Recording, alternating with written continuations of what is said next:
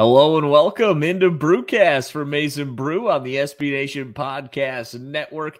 I am Luke Giardi, joined by Stephen Osentoski here with you on Monday night, October 25th, headed into Tuesday, October 26th. For those listening on the pod, we are live on the Maize n Brew YouTube page. Appreciate those of you that are joining us here tonight, about 15 minutes later than usual, but uh, we're here. You know, we wouldn't leave you high and dry here with State Week finally, finally here, and it's as good as we could have anticipated. Steven, what's going on, my man? How you doing? I'm feeling good. I'm glad that us fans didn't look ahead too much to impact this last game against Northwestern.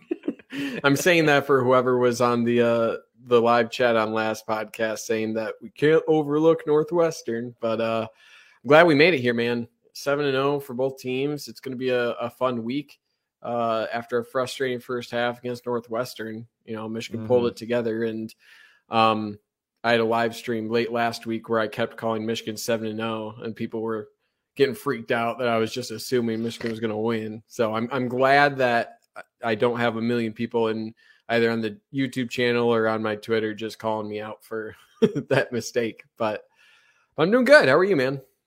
Doing good, doing good. Uh, there was never really a time though you felt that game was in doubt, did you?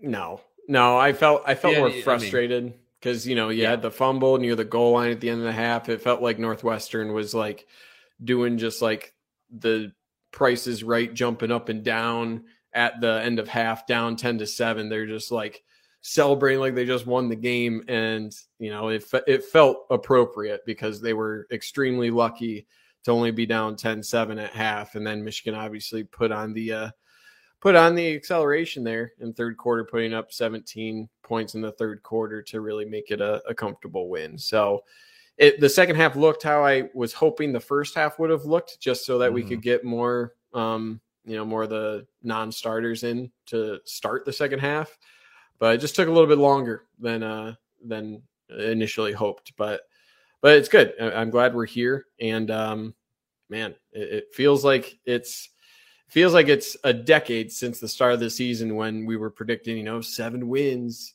like eight wins, eight and four would be a good season, and now we're like, we need to be benching our quarterback or else we won't win a championship. And it's just it's every week, every week it just gets funnier and funnier. The uh the criticisms that have to come up because the old criticisms that a lot of people had going into the season have kind of evaporated. And now we're at a point where we're in the primary driving seat for uh, a Big East Division championship and, you know, uh, a meetup probably with Iowa at the Big Ten championship. Still a lot of work to go, but, uh, you know, Michigan's accomplished every task at this point.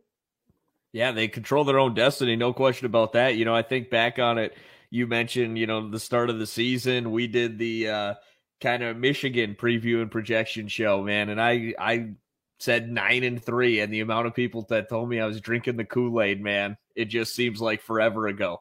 You know, like you mentioned. Um, but the criticisms, I guess, from some of the fan base uh, stay the same after Northwestern. I like at this point, everyone's got to deal with it. Look, if there was a time that this team was going to move to JJ McCarthy, it would have been coming off the bye against Northwestern. That would have been it. So I, I, I don't I hope people aren't like expecting some sort of big thing against Michigan. I hope they use him more in the red zone scenarios because he does add the the threat of running the football, and he's much better than uh, Cade McNamara at that. But at the end of the day, this team's seven and zero, oh, and they against the number. I believe the only game they didn't cover was against Nebraska and that was uh, because what three and a half, I think they. I mean, they, have accomplished every task that you can at this point, and um, I mean, you're right. If we were going to see a change at quarterback, we would have seen it against Northwestern. That's a prime game to get your uh, get your backup some experience. I think it's telling at this point, and I think there is a fair criticism that Michigan hasn't given a full series to JJ McCarthy at this point as well. It, it, was a little surprising to me towards the end of the Northwestern game. We were bringing in JJ McCarthy more, but he still wasn't getting a full series. It would be a couple plays, three or four plays here and there, and then replace him with Cade McNamara. So it's still at a point now where uh, it's clear who Michigan's starter is. JJ McCarthy brings in um, some excitement and some different a different skill set overall.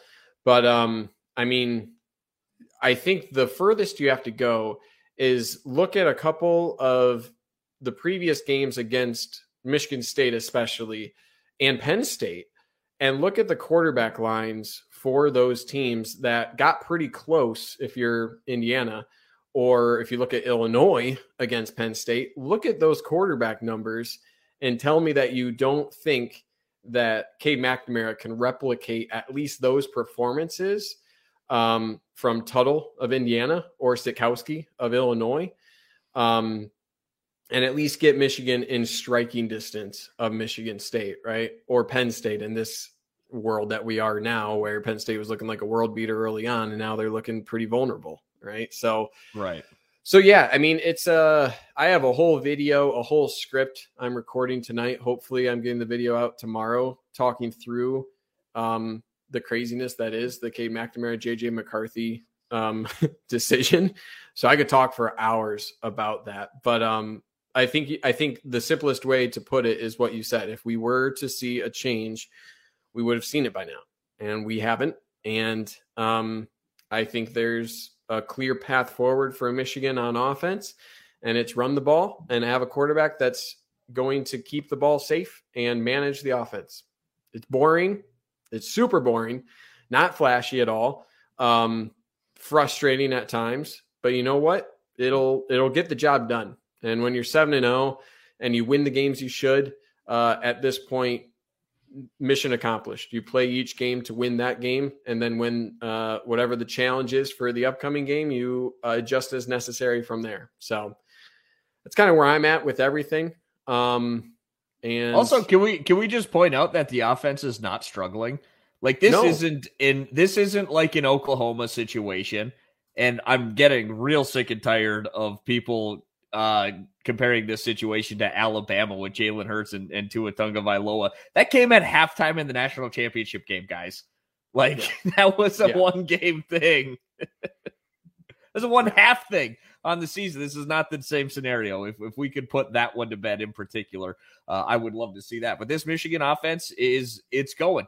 Cade's not taking bad sacks. He's not turning the football over. This is that is exactly the recipe for success for the way that this offensive line is playing. I know you can attest to this a little bit, Stephen, because you do the film breakdowns. But I mean, those guys up front combined with you know Haskins and then you know Blake Corum. I mean, snatching ankles out there. It's a it's a one two punch that is going to wear down most defenses that they play. We saw them do it against Wisconsin. Still the number one rush defense in the Big Ten, one of the top rush defenses in the country. Michigan was able to wear them down. Yeah, and that's the thing where you a lot of the talk was leading up to that Wisconsin game where you're not going to run against them. You need a more efficient pass game. Michigan was efficient in that game yeah. and did turn to the pass as a changeup, needed it, and came out with a pretty comfortable victory against Wisconsin. Of course, Wisconsin's offense is pretty rough this year, but that's mm. independent of, of their of their defensive strength, and Michigan adjusted to that. Um, you mentioned the power of Blake Corum and Hassan Haskins. I mean, Haskins put on a spin move as well. So not only did you have yeah. the, the couple jukes from Blake Corum, but Haskins, man, he's he's from the uh, hurdle he put on a couple weeks ago um, against Nebraska to the spin move he put on that poor linebacker for uh, Northwestern. He's showing um, quite a bit of versatility now. That that seems to. I think it's always been there, but he's really flashing it now and um, it's it's really tough at this point. Like I feel for Donovan Edwards because uh, they said on the broadcast too. It's like where do you find carries for him? Because right, um, I mean Blake Corum and Haskins, I you just won't find a better duo out there. And I would argue it's two of Michigan's best running backs in the past. I mean, what go twenty years? Like you go back to Mike Hart's the only one that I think you even put in the conversation with these two dudes. Yeah. Um, I, I, really, I mean, I love Karan Higdon. Uh, yeah. I think he had some great years, obviously. I don't know if he was. I, I guess I, I don't want to, you know, I don't want any Chris uh, uh, Higdon erasure or anything like that. But I like, is he getting carries over these guys this year? Probably. I don't not. think so. Yeah, I don't think so. Fitz Toussaint had like one good season that could potentially approach this. Yeah. I mean, Charbonnet had a good freshman year, but it's not it's not at this level. And it's it's great because Michigan has an identity that's not going to go away. I don't I just don't see another team that has the strength on the defensive line and linebackers that Wisconsin provided. So mm-hmm. in terms of what Michigan is going to do to opposing defenses, um, through the rest of the schedule as we know it, I like Michigan's chances against just about every other def- defensive front that they're going to face. The front sevens of every opponent right now. Um, I mean, they're kind of in trouble if Michigan was able to uh, do what they are continuing to do. Um, you need the passing game to be efficient, and that's about it. And um, you know, McNamara's stat line 20 for 27. So only seven incompletions for all the huff and puffing. You know, obviously the 129 right. yards, 129 yards on 20 completions isn't great. Um, but I, I think the key here is all you need is a five yard pass. All you need is a five yard pass. And then on second and third down, you're pretty confident this offensive line and running back duo is going to pick you up those five yards. So I get it from both sides. Um, and uh, I, I think the the more I see from the pass game, the more I want another wide receiver to step up. I think there were chances yeah. for Cornelius Johnson to get a touchdown pass in the end zone, one on one coverage uh, that went through his fingertips. Um, you know, Blake Corum continues to be an option at wide receiver. And I think that it's smart to put him out in those scenarios more. But, um, you know, still don't see a whole lot of AJ Henning. Um, Mike still, I think, uh, had some issues. Started seeing a little more Andrel Anthony last week, which I, I, don't mind seeing. I know he's just a true freshman, but I mean, get him out there, get him some reps. Reps, he looked pretty good. Yeah, that was after Daylen Baldwin missed a, a crack block on the eventual mm-hmm. fumble from Sainristil at the at the goal line. So I'm with you. He put on a surprising amount of speed there on that end around. So I'm excited to see him step up. But um, that's one area where I think the the passing game is going to be what it is, but. Uh, I don't know how many like elite cornerbacks there are this year. And I'm skeptical of overall. I think Northwestern had fine corners, but against better athletes, better corners, how are they going to do? Um, and you you put up on the screen here a comment on YouTube here. The Big Brother MSU is 121st ranked pass defense, so that's going to be an area um, that hopefully we can see some of these guys start to step up a little bit. This episode is sponsored by BetterHelp. We all carry around different stressors in life, whether they be big, small, or anywhere in between. And when we keep those bottled up, it can start to affect us in a negative way. Therapy is a safe space to get things off your chest and to figure out how to work through whatever's weighing you down. If you're thinking of starting therapy, give BetterHelp a try. It's entirely online, designed to be convenient, flexible, and suited to your schedule. Just fill out a brief questionnaire to get matched up with a licensed therapist. And if for some reason that therapist isn't working out for you, you can switch at any time for no additional charge. Get life's challenges off your chest with BetterHelp. Visit betterhelp.com slash blockm to get 10% off your first month. That's betterhelp, H-E-L-P dot com slash blockm. Yeah, I, I agree there. So uh, let's just set the stage for Saturday. I don't think we have to get to Northwestern. I think you know handled kind of exactly what uh, we thought that they were going to do. But this Saturday, man, uh, Michigan opened as four point favorites in East Lansing. Did that surprise you at all? Uh, I think so because when you look at like Northwest or not Northwestern, Nebraska, Michigan was I think you mentioned it like three and a half point favorites. So this does point towards Michigan State being on that level. I think we talked about how we thought Nebraska was better than their ranking, or their lack of ranking, I should say, better than their record.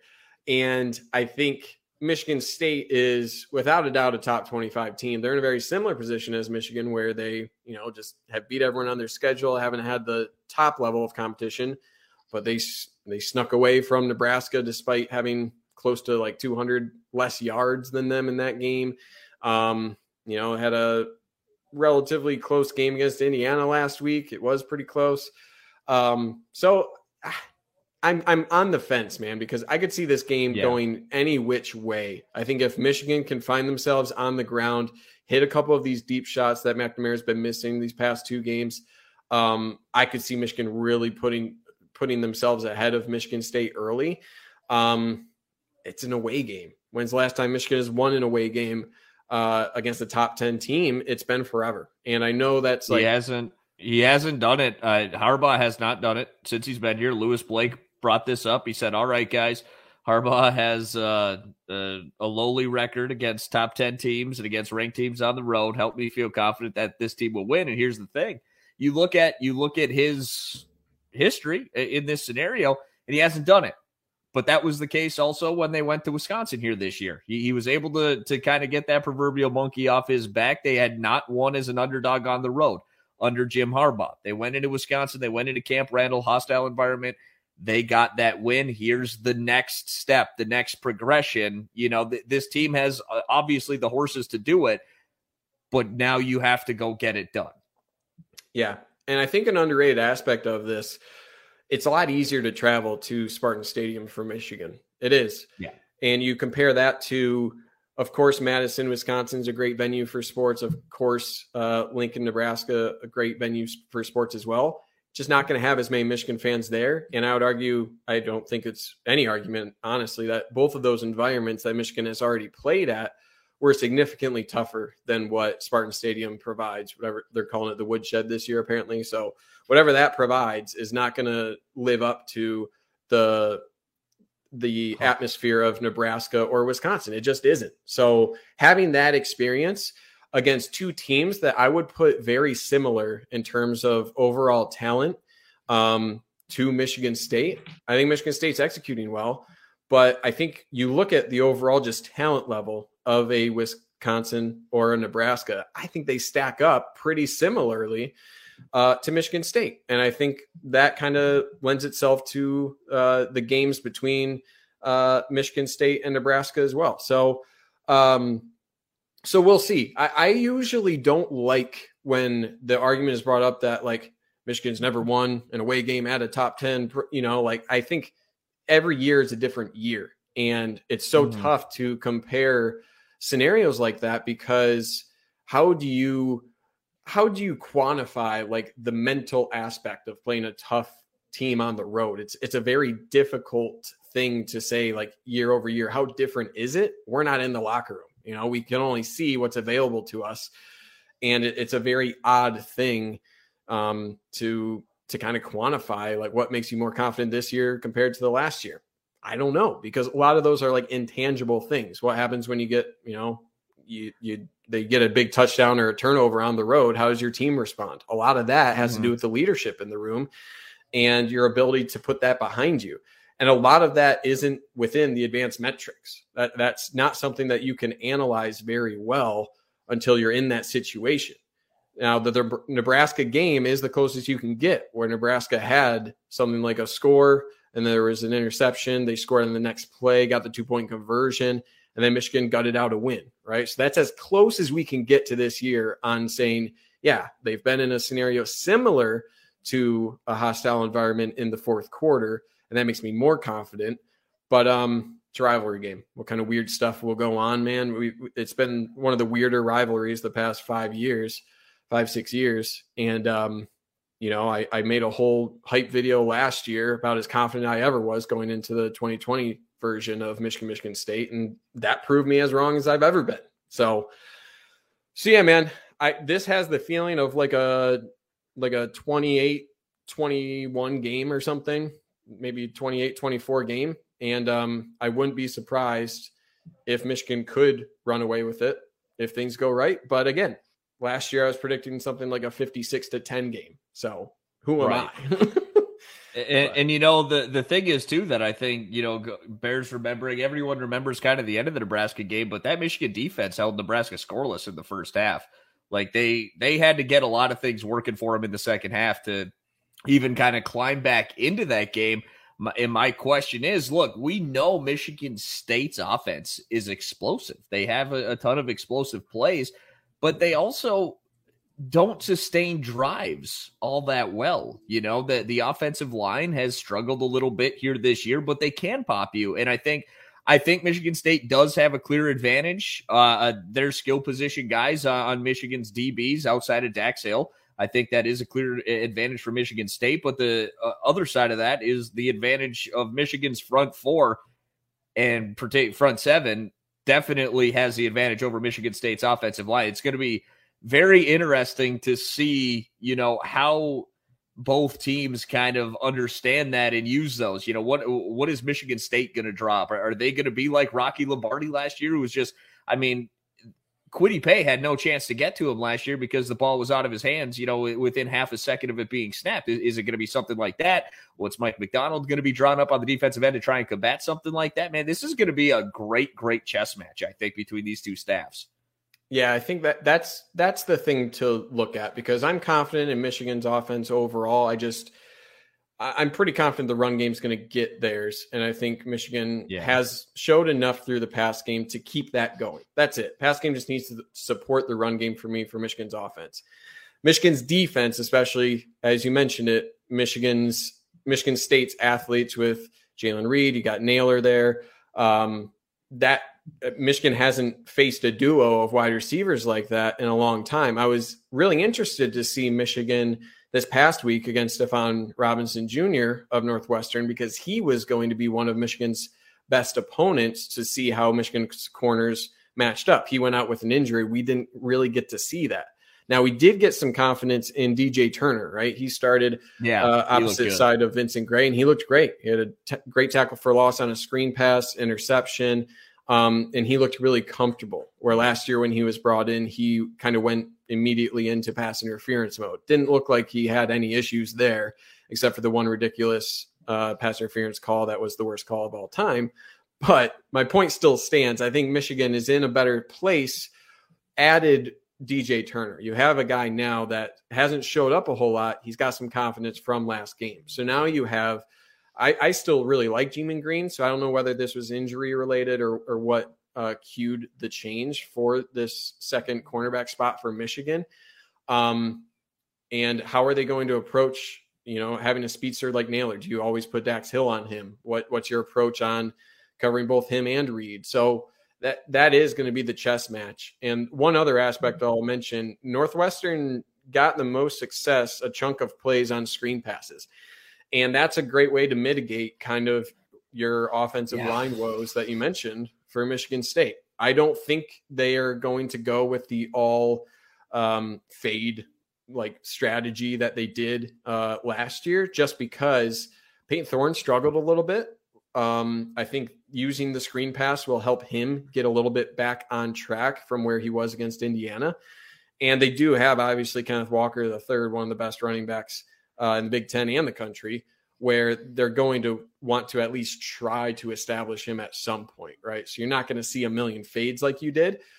But I think the screen game is going to be featured heavily. And I bet Michigan State's going to be doing a lot of stuff that Nebraska put on film of a lot of misdirection, um, trying to take advantage of those scenarios where you can let those defensive linemen through if you're Michigan State, like Nebraska did, and throw a, a backside screen to your fullback or to your tight end and really uh, attack Michigan's aggressiveness there. So I think I think there's going to be a lot a lot of misdirection, a lot of screen passes trying to get the ball into Reed and Nailor's hands, and um, you know they're going to try to think. I think do a lot of um, a lot of things to create favorable matchups where they don't have uh, Dax Hill on Reed or Nailor, and they create those, you know, Vincent Gray against Nailor situations as much as they can, because that's mm-hmm. that's the biggest talent difference on this uh, on between these two programs right now is one of those speedy wide receivers against uh, one of these cornerbacks that doesn't have that athleticism. Yeah, I'm I'm very worried uh, about the two things that you just mentioned, the misdirection, but most importantly, the screens, man. The, the screens almost have the the crossing route feel to me right now. You know, there there were a couple of times in the game last week against Northwestern. I think one was on a third and sixteen in the second half. It's an obvious screen situation, you know, because Northwestern doesn't have the guys to to go up and make a big play in that situation. Really, you know, if they if they do, you tip your cap, but ultimately, it's probably going to happen ten percent of the time. Whereas Michigan is just unaware, you know, that it's coming, which is kind of mind blowing to me in certain situations. We've seen it a few times this year. Almost burned them in Wisconsin's first possession. Uh, if Mazi Smith doesn't make an incredible play on that tight end screen, who knows? You know, maybe that game turns out a little bit differently. We don't know, but uh, the, the screens, it feels like they've been susceptible here this year. And I think that they, I hope it is a point of emphasis here this week because I, I don't really, I haven't seen anything to, to show me that it's been any sort of point of emphasis to, to be defending against those. But I think Mike Macdonald really needs to be aware of anything third and eight, third and nine, third and ten, third and 11. I, I, mean, you could very much, you know, get a screen when you're playing soft coverage and just trying to get home with, with Aidan Hutchinson and, uh, you know, David Ojabo and these guys. Yeah, I do think there is a greater possibility this year of – Michigan doing a better job of self scouting. There were a couple kind of misdirection, um, like play action pass boots that I thought Northwestern tried that the Michigan linebackers handled really well. I think Josh Ross redeemed himself a bit from the Nebraska game in those pass coverage scenarios. He got a tip on one pass. He was he recovered really quickly to uh, cover a tight end crossing on one of those misdirection plays. So that shows mm. An ability to learn from that Nebraska game.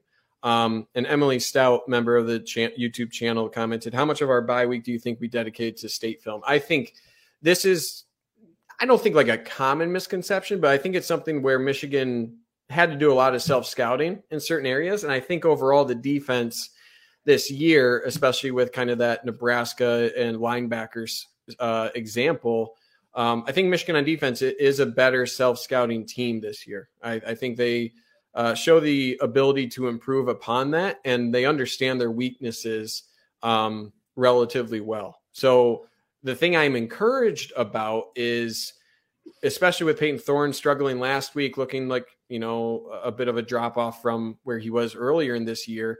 Um, you mentioned like these potential screenplays that was put on film last week. And mm. if Northwest, if Michigan State is trying to learn from that, I I have faith that Michigan defense will learn from that as well and have some answers. So, um, I would be very scared of this game if I didn't have a lot of faith in the defensive line for Michigan overall.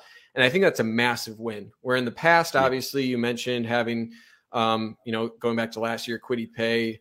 Um, you know, you have a guy like Aidan Hutchinson this year, Ojabo, but the interior, I think, is potentially even bigger of a difference maker because you have Morris, you have Hinton, um, you know, you have Mazi Smith. These guys are now ready um, to ensure that Michigan State will need to um, lean a lot more on their passing game in this one. And um, I, it gives me a lot of faith because when you have a guy like Kenneth Walker, you'll need a couple guys. Like you, will need a couple guys right. to bring him down, and you can't just rely on Aidan Hutchinson winning a battle. You need multiple guys winning battles to, uh, you know, have two or three guys bring them down. That's just what you need to what you need to do. And Kenneth Walker just hasn't had the same production the past couple of weeks as he had mm-hmm. earlier this year. Now he's, you know, I think with his skill set, he's always able to really break out in a given game. It's I'm not saying he's not a good back because he, you know, struggled to put up a a, a huge game against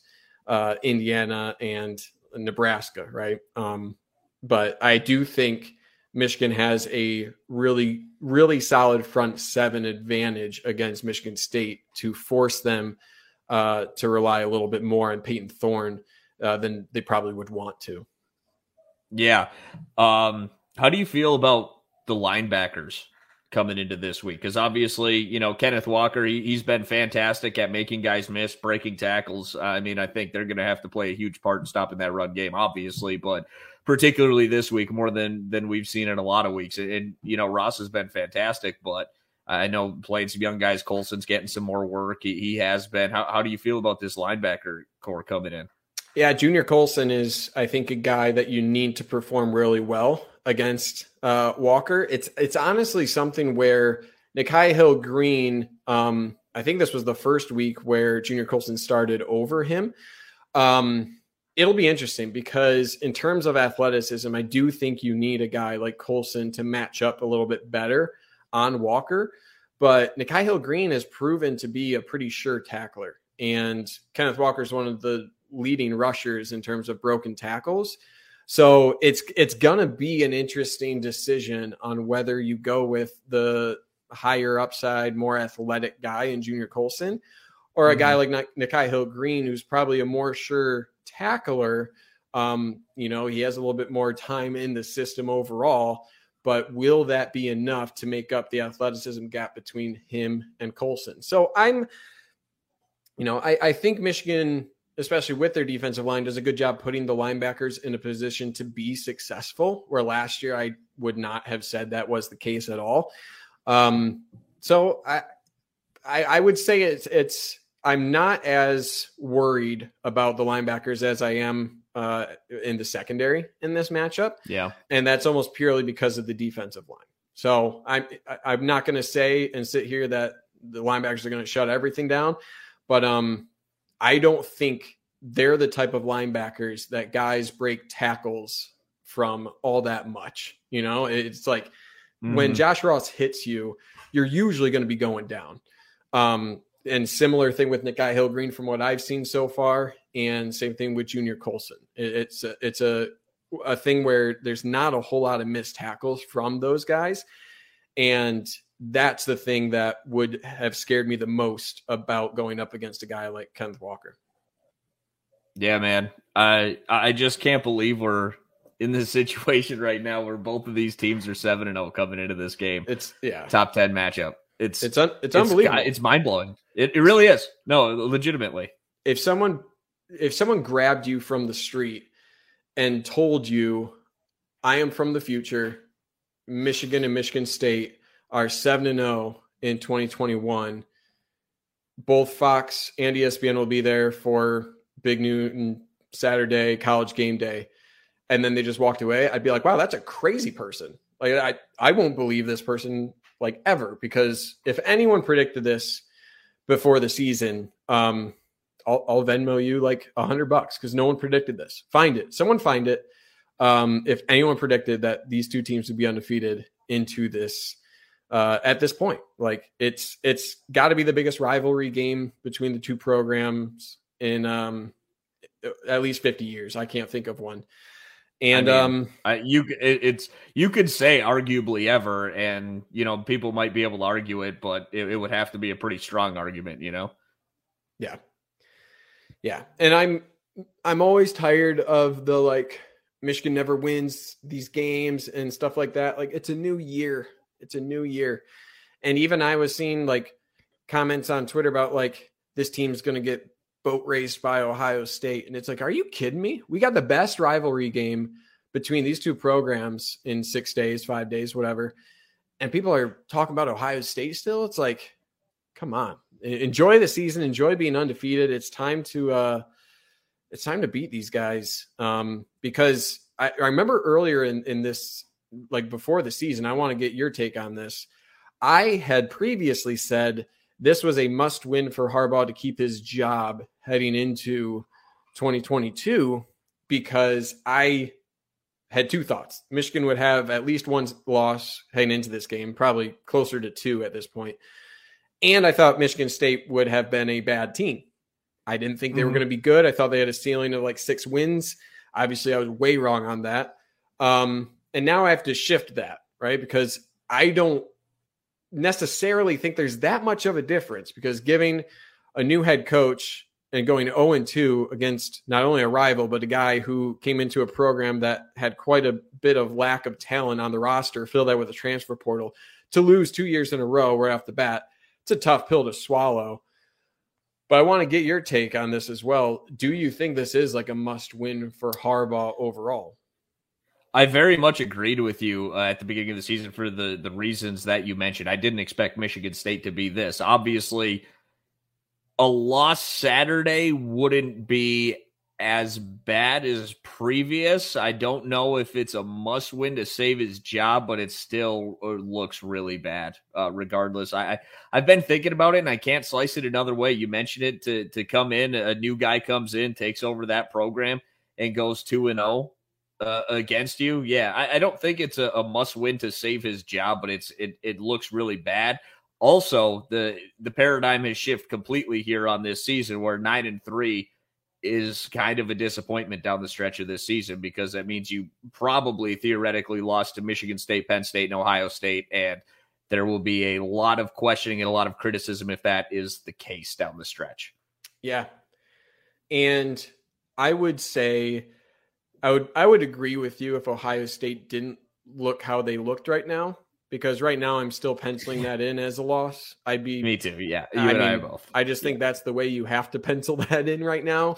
Um, I get it. Always believe in your team.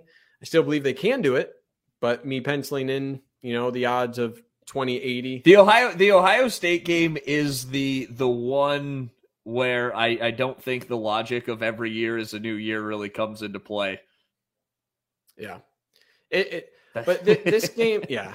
I, I'm just thinking of trying to think of other things rather than that game. Can right I now. also go back real quick to uh, something that you said? You, have heard a lot of people saying that yeah. Michigan, you know, this is a this is a game that they always lose. That first of all, it's objectively not true, regardless of whether you're talking about Michigan State or big matchups, because uh, Jim Harbaugh has many. That, that's the thing about Michigan, right? Is it's only a big game if Michigan loses. If they win this week, it wasn't a big game. You know, he's Harbaugh was supposed to beat Michigan State. It's just year two of Mel Tucker. They've got all these transfers, yada yada yada. This is year seven for Jim Harbaugh. Of course, he's winning this game. It's never a big game if Michigan wins it. I mean, think of the revenge tour.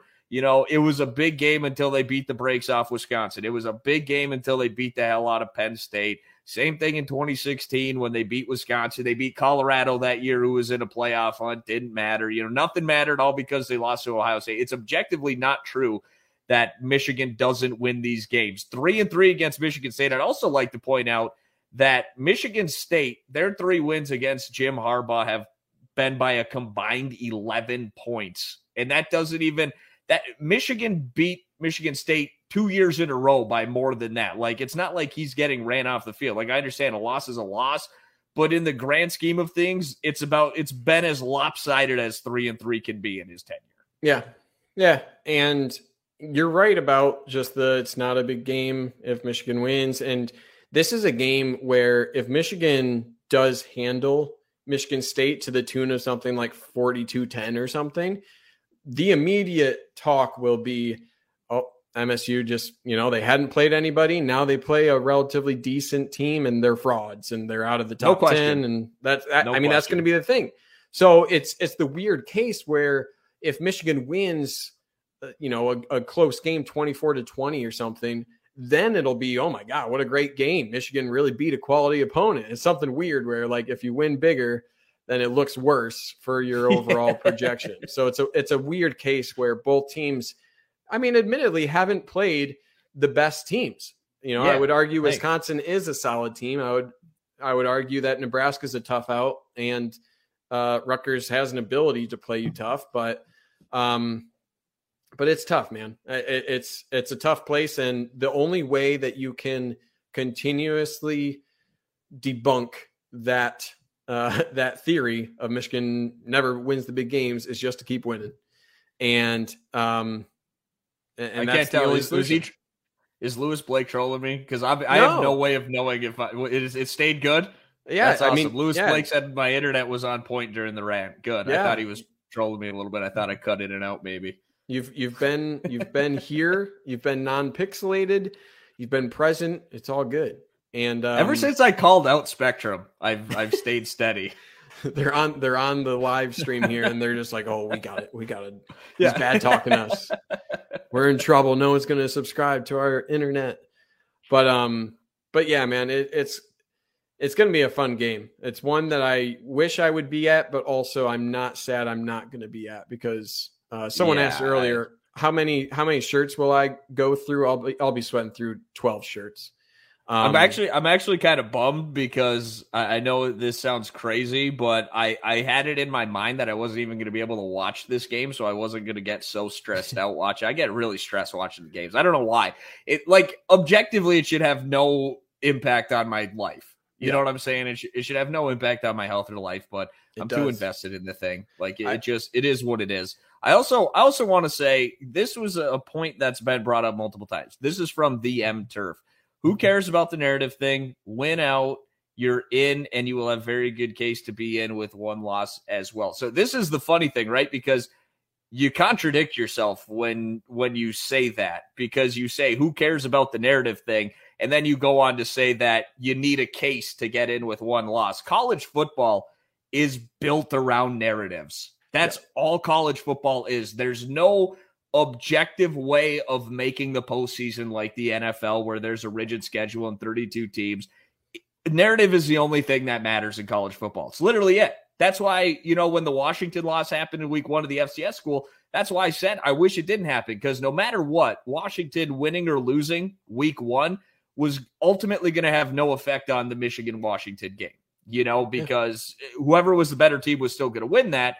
But Michigan getting the better win for the narrative is obviously the better thing because narrative is the only thing that matters in college football. Narrative is what holds Michigan's football coaches accountable in the Ohio State game. You, I mean, you end the season every year with that game. That loss for the past six years, that controls your entire narrative for that entire offseason. Until the following September, that narrative controls contract negotiations. That helps. I mean, that is an impact in recruiting.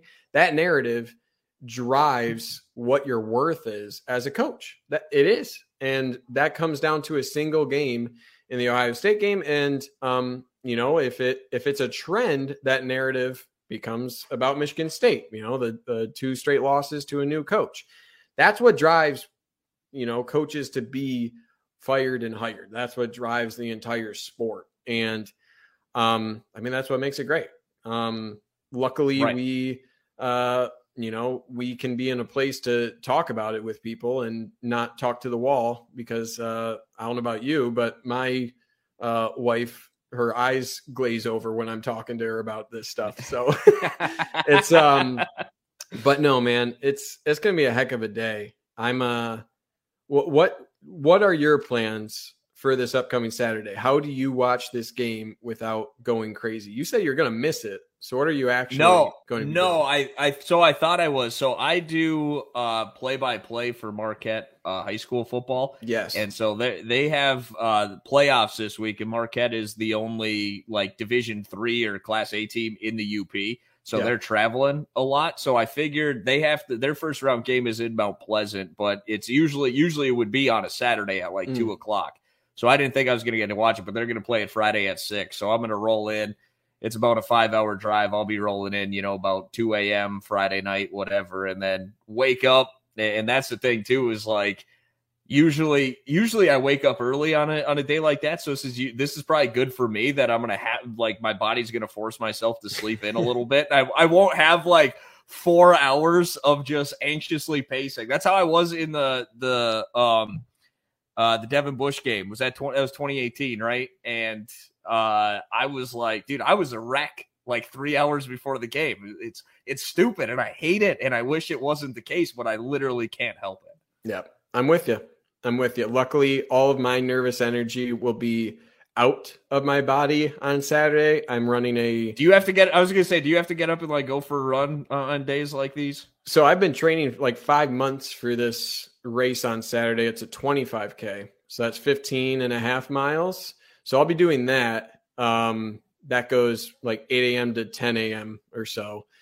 Um, so I'll be I'll be pretty tired after that. So by the time the game rolls around, I'll be ready for a beer and just happy that my my legs haven't fallen off at that point. So um, luckily this week it'll be the game will be keeping me awake, I think, rather than like me, you know, not being able to go to sleep for 12 hours after the game, regardless of right. which way it goes. So, so yeah, man. How nice! Um, how nice would it be though, man, to to just be able to watch that Ohio State Penn State game like after? That's why I'm glad this game's at noon. By the way, yes. I uh like a night game. I don't understand why anyone would want that. Why why would you just want to be stressed about it all? Like I wouldn't be able to enjoy any of the other college football games.